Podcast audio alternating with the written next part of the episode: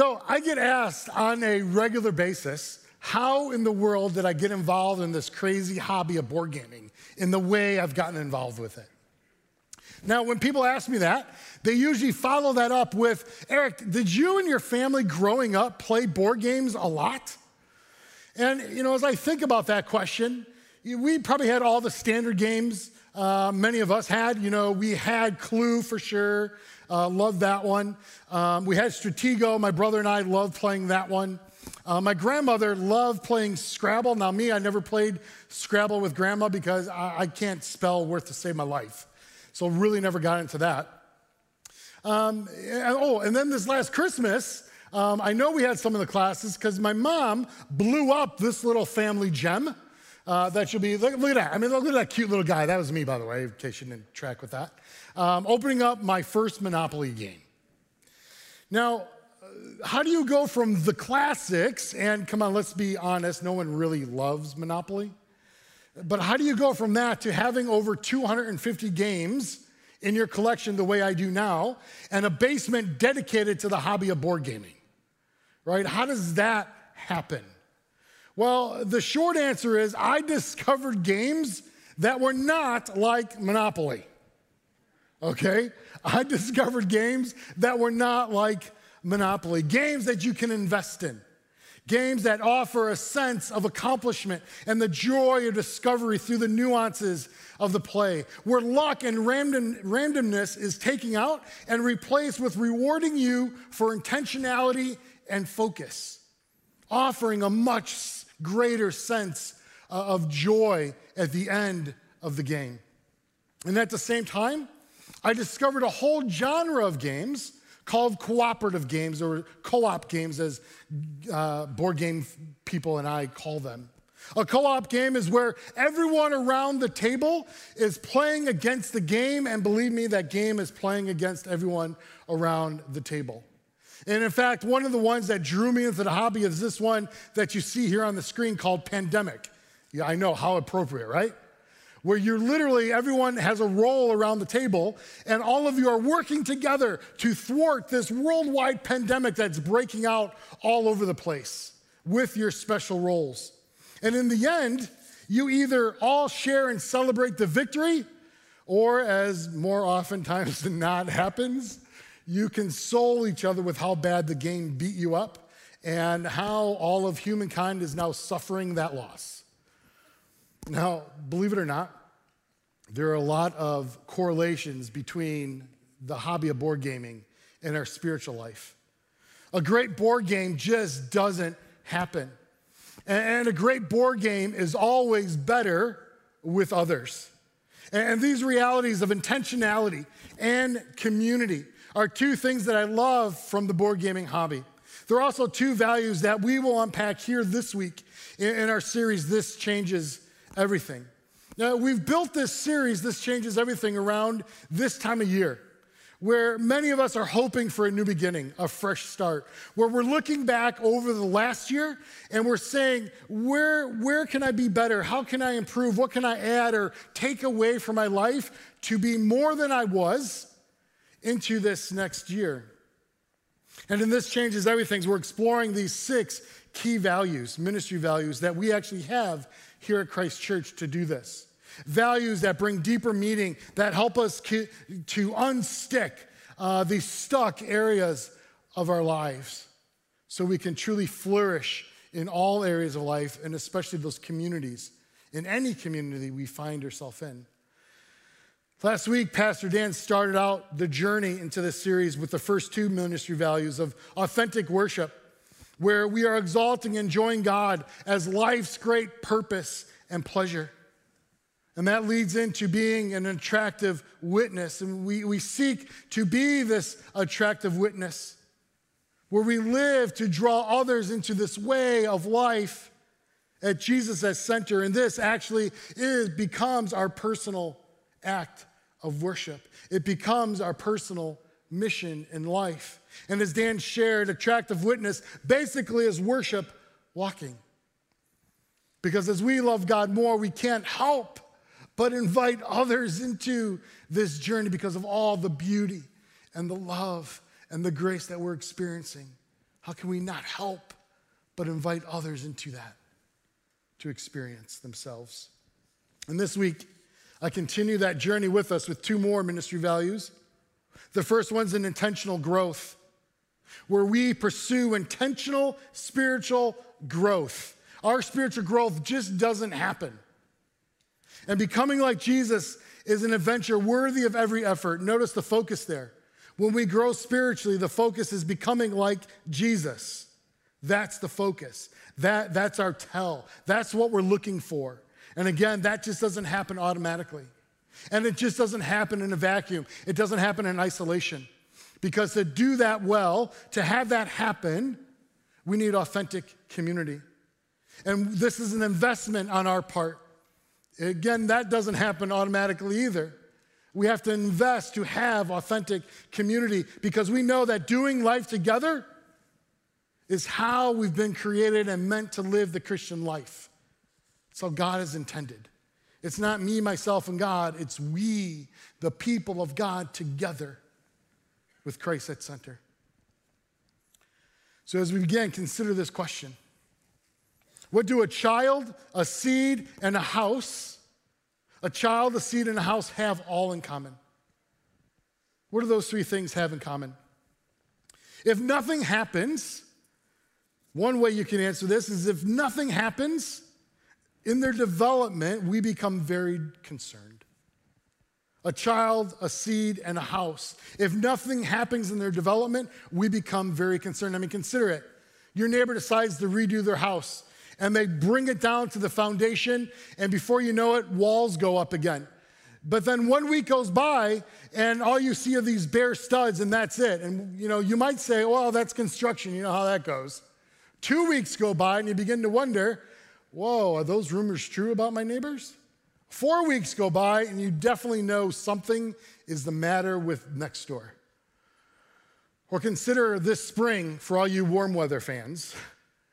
Warm weather again, and you want to build that container garden because during COVID here and 2020 and 2021, you have gone to Pinterest up to here and you can't wait to live it out this spring again. So you're planting a container garden in your backyard and you have your seeds and you do everything that Pinterest said to do to nurture those seeds, to make it just right so they can grow and flourish. And you plant them in in a week, and you're like, oh, yeah, that's kind of silly. It takes longer than a week. But two weeks, four weeks go by, and nothing happens. Wouldn't you be going, well, man, I knew I didn't have a green thumb, but this is kind of silly. Nothing? Or maybe even more dramatically, what if you're the proud parents of a baby girl? But at every subsequent checkup, that baby girl isn't growing, isn't gaining weight, isn't developing, isn't reaching those benchmarks. Wouldn't after a week, two weeks, a month, you be really concerned and really upset? I would have us consider that the same should be true in our spiritual lives. That the scriptures call us to that same concern over our spiritual lives with our relationship with Jesus. Yet, how many of us have that same concern for our spiritual life? How many of us are concerned that we or members of our small group or our family, our spouse, doesn't look more like Jesus this week than they did last week, or this month than they did last month, or this year than they did last year? Now, when I, when I say spiritual life, I don't mean spiritual in, in the way that a lot of people throw that word around meaning anything that makes them for, feel warm inside or, or happy or better about themselves. I mean, in the realm of the Holy Spirit. More specifically, in the way when we make Jesus the center priority of our life, the way Pastor Dan talked about last week, where we are transformed to be more like Jesus in that process. And the way the Apostle Paul says here in Galatians, Paul writes, I feel as if I'm going through labor pains for you and they will continue these labor pains, this great joy and this great pain, this great angst, this great looking forward for this to be accomplished is going to continue until Christ is fully devoted, fully, fully, excuse me, fully developed in your lives. I love how the message puts it. Until Christ's life becomes visible in your lives. Paul is saying, I cannot wait to see this come through, just like someone giving birth. There's that great pain, there's that great joy, that great hope, that expectation. I cannot see this little one coming out to give to into the world. And for Paul, for us, and, and those he was writing to, it's this visible presence of Jesus' life in our life. That's the goal. It's evident, it's plainly seen. It's not just having the right information about Jesus, it's about becoming a certain type of person because of our relational knowledge of Jesus. The growth and transformation by God's grace is seen uh, not only externally by things we do and things we believe and, and how we act and practically love, but it also is seen in our hearts and how we feel and what we think and how we respond and react. And one of my favorite items we walk through in our membership process here at Christ Church are these seven couplets. And these seven couplets uh, are ways that we describe what we mean by intentional discipleship. What is it? What do we mean by we want to be followers, students, disciples of Jesus? How does that look? And these seven couplets help us wrap our hearts and minds around this. And what we do when we read this, I usually invite the folks, and I'm going to invite you here, whether you're online or in person. As I share these with you here this morning, I want to ask you to note one or two that stand out to you and why. And if you're online, go ahead and just drop that in the chat. If you're here in person, I, I would ask that you would text me, email me, uh, let me know on your way out which one stood out to you and why. I'd love to, to hear that. But take a listen. Intentional discipleship. What type of people are we trying to form here at Christ Church?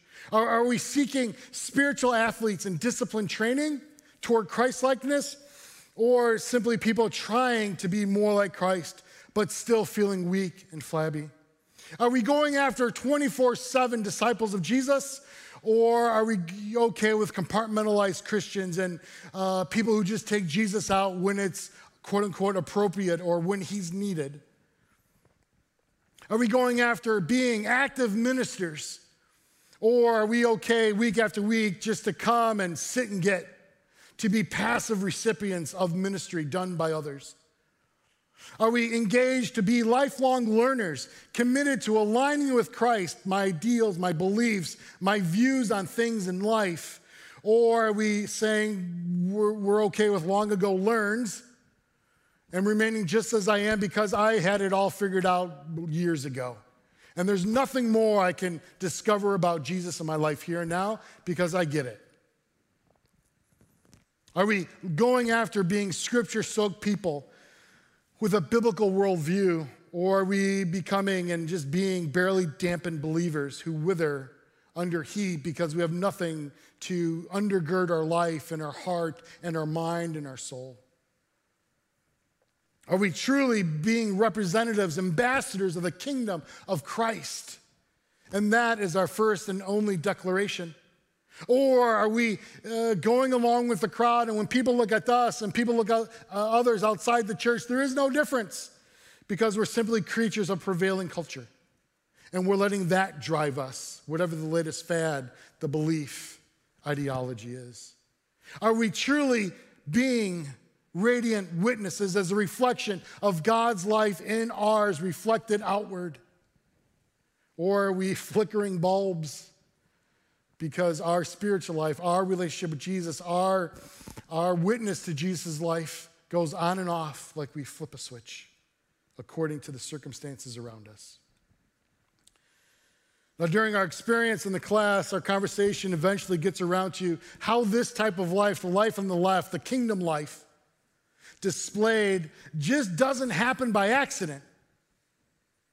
It takes a focus, it takes an intentionality, it takes active choices. And we will never simply drift into being an ambassador of the kingdom or an active minister for Christ. We will never simply drift in undergirding our mind and our heart and our soul and our life upon the scriptures and becoming scripture soaked. That's not going to happen automatically just by drifting.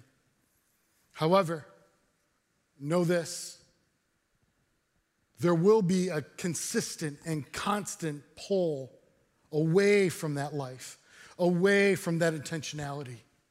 To do nothing is a choice. No choice is a choice in itself. Dallas Willard drives this home for us in his amazing book, The Divine Conspiracy.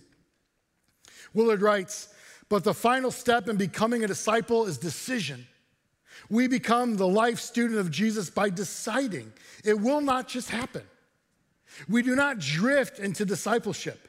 We fail to be disciples only because we do not decide to be. We do not intend to be disciples. It is the power to the decision and the intention over our life that is missing. We should apprentice ourselves to Jesus in a solemn moment. And we should let those around us hear that community piece. We should let those around us know that we have done so. So, do you, you hear that formational question just coming from that? Do you intend to be a disciple, a student, a follower of Jesus. Because our spiritual life, our spiritual growth is just not gonna happen. And it just doesn't happen alone. Now, the goal of our spiritual growth is the transformation of our character to be like the character of Jesus in all ways. It's just not for us to do religious things. It's to shape our hearts to be the people that God has created us to be, and that is to be just like Jesus.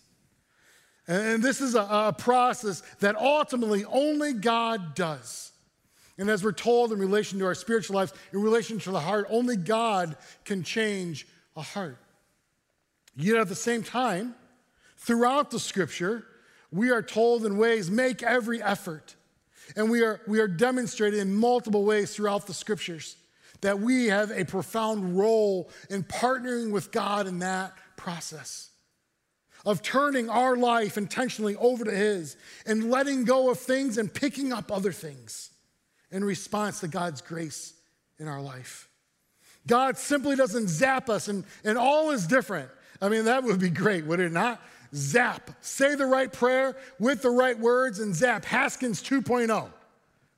Believe me, my wife has prayed for this for years and it just doesn't seem to work. Just doesn't work that way. So remember my question about a child, a seed, and a house. There's something else that all these pictures have in common, and they're all pictures that the scriptures, God's uh, love letter to us, share with us as, a, as an illustration, as a metaphor for our spiritual growth each of which also not only requires an intentionality to have happen, but there's also typically a community around, a group of people around that enables that to happen to the best, best way possible. Seeds must be planted and cultivated. Houses must be designed and intentionally built upon firm foundations. Children must be cared for and nurtured to grow and to flourish in the healthiest way possible because our spiritual growth just doesn't happen. And it just doesn't happen alone. Now, for the remainder of our time, we're going to follow Jesus with the disciples through Mark 6. We're going to break it up into two different chunks. And as we go into these chunks, we're going to be looking for what I always call formational points. Those points that prompt us to become more like Jesus. Those points that here, now in our life, right here, we can grab a hold on we can turn, turn towards and we can measure out to become more like Jesus. Take that step forward. Mark 6, 1 through 6. Jesus left that part, that part of the country and returned with the disciples to Nazareth, his hometown. The next Sabbath, he began teaching in the synagogue, and many who heard him were amazed. They asked, Where, where did he get all this wisdom and the power to perform these miracles? Then they scoffed. He's just the carpenter, the son of Mary and the brother of James and Joseph and Judas and Simon. And his sisters live right here among us. They were deeply offended and refused to believe in Jesus. Then Jesus told them, A prophet is honored everywhere except in his hometown and among his relatives and his home family. Own family. And because of their unbelief, this, is this blows my mind. Catch this. And because of their unbelief, he couldn't do, Jesus couldn't do any miracles among them except to place his hands on a few sick people and heal them. And Jesus was amazed at their unbelief. It's a very interesting passage here. The people hear Jesus. They're amazed at his teaching and miracles that he performed. And in spite of all that, they chose not to grow. They chose not to grow and embrace the person and teachings of Jesus. It was good. They said so again. In fact, they said they were amazed at the depth and wisdom of his teaching, teachings and what he did. But they couldn't wrap their, excuse me, they couldn't wrap their, their head and their heart around what they had just experienced, this Jesus in front of them, and what they knew of Jesus in the past. It didn't fit their box. They had, in their view, Jesus all figured out. He now, in front of them, and what he was presenting and inviting them into, didn't fit their preconceptions. So they made a choice. And therefore, they chose to let Jesus remain the little boy who lived down the street. And not someone to build their lives upon, and certainly not someone to give their lives to. And because they weren't open and had the humility enough to accept who Jesus is and what he had to say, instead of listening and growing, they were deeply offended and refused to believe in Jesus.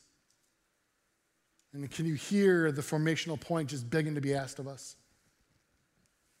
I wonder how many of us right here, right now, treat Jesus in a similar way, directly or indirectly, partially or completely in different aspects of our life.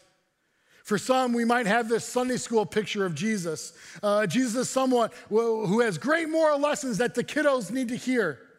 And so, because now we're parents, we haven't been at church in I don't know how long, but you know, when I was a kid, my parents brought us to church. So now that we, we're back at church because we have kids, because that's what kids need these moral lessons of Jesus.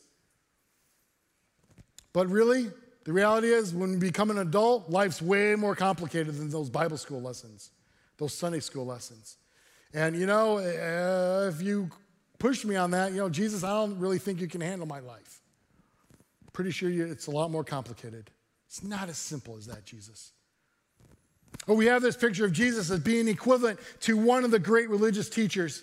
Uh, th- we throw him up there with Buddha or Gandhi or you fill in the blank. He's one of those, yeah, amazing little quips, amazing stories. What a great guy. We should listen to him. We can glean a lot from him. But as C.S. Lewis pointed out, I love this. You can't consider Jesus that way. A man, here's what Lewis writes a man who was merely a man and said the sort of things Jesus said would not be a great moral teacher. He would either be a lunatic on the level of the man who says he's a poached egg, or else he would be the devil of hell. You must make your choice. Either this man was and is the Son of God, or else a madman or something worse.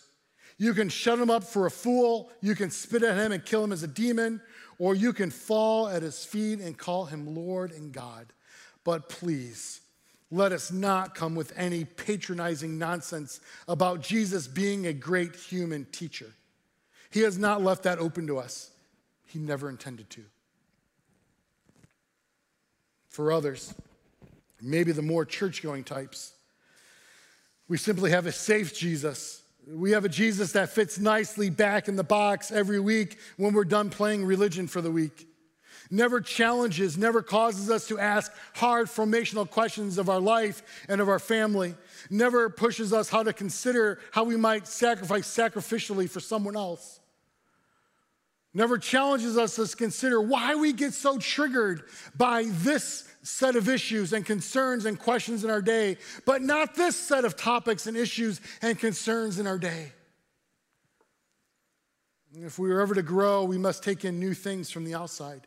We must be an open system for life to truly happen. Closed systems die and decay, open systems grow and develop. I mean, think of the Dead Sea, lowest place on earth. Everything flows in, nothing flows out. Nine times the saline content of a normal ocean. Everything's dead there. The people in Jesus' hometown were very much a closed system. They closed themselves off to Jesus and thereby were left spiritually dead. Folks, can you see how our spiritual growth just doesn't happen? And it just doesn't happen alone. The rest of Mark 6 here. Then Jesus went from village to village teaching the people. He called his 12 disciples together and began sending them out two by two, giving them authority to cast out evil spirits.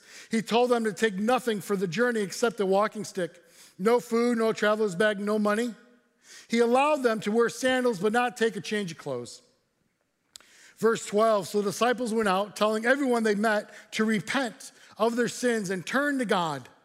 And they cast out many demons and healed many sick people, anointing them with oil. Now, Jesus' disciples have been with him for a while. They're learning to live life as Jesus does as they watch him, as they hear him, as they see him live life with the Father and the Spirit. And now, here, Jesus sends out his disciples out on a trial run, sends them out two by two. And what happened? The reality of the kingdom of Christ was revealed. It was illuminated in their midst because they began doing amazing things.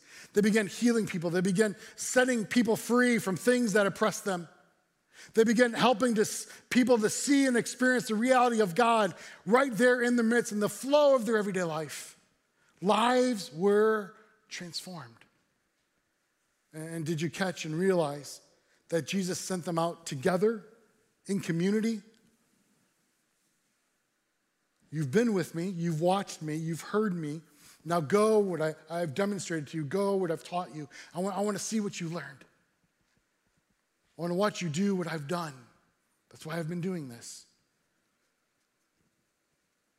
Jesus provides them this structure, this framework to live and to learn and to grow. And even send them out, he provides this framework of community to do this together, to support, to encourage, to remind as you go out in community together. People who grow and develop have structured ways of growing and developing. And, and oftentimes, more times than not, they have different set of practices that they engage in their life because without them, their life just goes anywhere it wants. But with them, it adds that framework, that structure, that focus to do what needs to be done when it needs to be done. And those in, the, the top of whatever you fill in the blank. What do they have? What do athletes have? What do musicians have? They have coaches, they have mentors, they have, they have people that come alongside them in community to point out where they're falling short, to give coaching, to give helps, to remind things that they've learned. I mean, even us, even us board games, after a great round of one of our favorite games, we'll sit back for 10 minutes and just go over the game right? Believe me, there's games out there that you want to do this. And we, oh, that was a great move in Haskins. I cannot believe you didn't see that. I'm like, oh, I forgot about that rule. And yes, we even watch us board gamers play by play videos of our favorite board games. Yet, don't mock me. Some of you watch golf on TV, okay? Now, this is nothing new. This is actually in the scriptures to do something like this. The Apostle Paul says this in 1 Corinthians do you not know that in a race all the runners run, but only one gets the prize? Run in such a way to get the prize. Everyone who competes in the games goes into strict training. They do it to get a crown that will not last, but we do it to get a crown that will last forever. Therefore, I do not run like someone running aimlessly. I have a plan, I have a focus, I have intentionality. I do not fight like a boxer beating the air. No, I strike a blow to my body and I'm very intentional with what I want my body to do in response. Because our spiritual growth just doesn't happen. And it just doesn't happen alone. And that is why we encourage you to be involved in community around here in some way. And one of the key reasons we believe Rooted is a great way to step into that life of community, especially if you haven't been in a small group or community in that way in a church before. In a rooted small group, you're doing all those things, you're intentionally aligning with the scriptures and unpacking them together as a community of faith. And you're reminding each other what Jesus has said and what the church is called to become. And you're just not doing that with, with the scriptures, with head knowledge, but you're doing that with the act of prayer for, with, and through one another. And you're also uh, taking what you've learned and how you're being prayed up, and then you're getting your hands dirty and living that out, maybe even outside of your comfort zone as you serve in the community in different ways. In the community, with community. And this intentional way of life and community flows not just from the Gospels, but flows right in to the early church. And in the book of Acts, we have this beautiful passage. Some of you know it, Acts 2. And as I share this passage, listen to the intentionality. Remember, this is the early church as they come together. This is how they arrange their life to make visible the life of Christ in them, individually and collectively. Acts 2:42. All the believers devoted themselves to the apostles' teaching and to fellowship and the sharing of meals, including the Lord's Supper and to prayer. A deep sense of awe came over them all, and the apostles performed many miraculous signs and wonders. And all the believers met together in one place and shared everything they had. They sold their property and possessions and shared the money with those in need. They worshiped together at the temple each day, met in homes for the Lord's Supper, and shared their meals with great joy and generosity. All the while praising God. You, you, you hear and see that worship walking. P- Pastor Dan shared last week that this is it. This is how it looked in the early church. And enjoying the goodwill of all the people. And each day, the Lord added to their fellowship those who were being saved. Now, that last sentence there, I firmly believe that is cause and response, cause and effect. And because they lived in the reality of the kingdom of God and the Spirit was demonstrated in their midst by them making those intentional choices to create that space. And each day the Lord added to their fellowship those whose lives were being transformed for all eternity. And before we come to communion today, I'm going to invite you to do one other thing in response to living into these core values this morning. And that is to download or take on your way out. We have them both, some here printed out and we have a, a link on the screen that you can download or find on our website. And that is to go through this spiritual health assessment for yourself. And what this does is basically, you can see it's pretty comprehensive and pretty thorough. But it's an intentionality of laying a mirror before your life and allowing the Spirit of God to say, hey, Haskins, this is where, yeah, you are so close to me right here. I love it. Keep it up. But over here, Haskins, yeah, let's do a little work on this. And here's why. And again, this isn't to be done in a vacuum. Please don't do that. This is to be done uh, with your spouse, with your family. Beautiful thing to do as a family. How are we doing spiritually as a family? It's an amazing thing to do as a small group. And as you do this, in the last page, you, you kind of do a summary, uh, uh summarizing the whole assessment. And as you look at that last phase, you might go, I, I don't know where to start with this. I see these things, and this, these are definitely areas of my life I like to grow in. These are my growth edges here. Awesome, but I don't know what to do. Reach out to me. Uh, folks, I live for those types of conversations. Text me, email me, pop in the office. I'd love to take you for coffee. And if you're a lucky one, we might even get a board game in. And yeah, I, I can multitask, don't worry. We can talk of things of God over these amazing games. If you still don't believe me that they exist, because they do. Again, those are in the back as you go out, or you can download it from our website. I've given you several pictures to reflect on today. And the last is that of communion, as it provides, I believe, a beautiful picture of these, uh, uh of today's values being lived. I mean, think about it. When we enter into communion, we are saying yes. We are intentionally choosing Jesus and saying yes to these two beautiful values. By receiving the elements, we are declaring our allegiance and reliance upon God's grace in our life. We are saying, I'm a sinner and I need to be reminded of Jesus' sacrifice for my life. And when we do this, we're doing it as the body of Christ. And Jesus himself gave these elements to us to remember together in community of his sacrifice, of what he has done on our behalf, so we can have life in his name.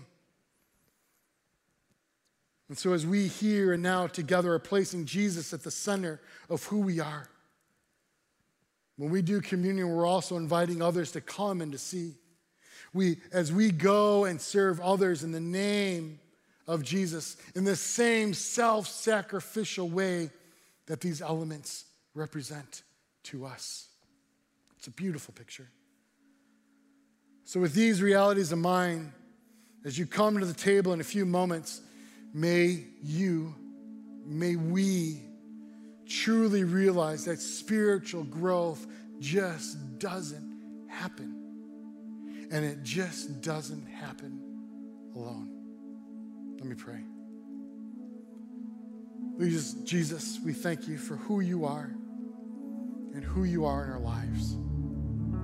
Lord, we thank you for the life you have given and the life you invite us into. May we not underestimate all that you desire to do in us, with us, through us, and in spite of us. We thank you for your love and your grace. And all God's people said, Amen.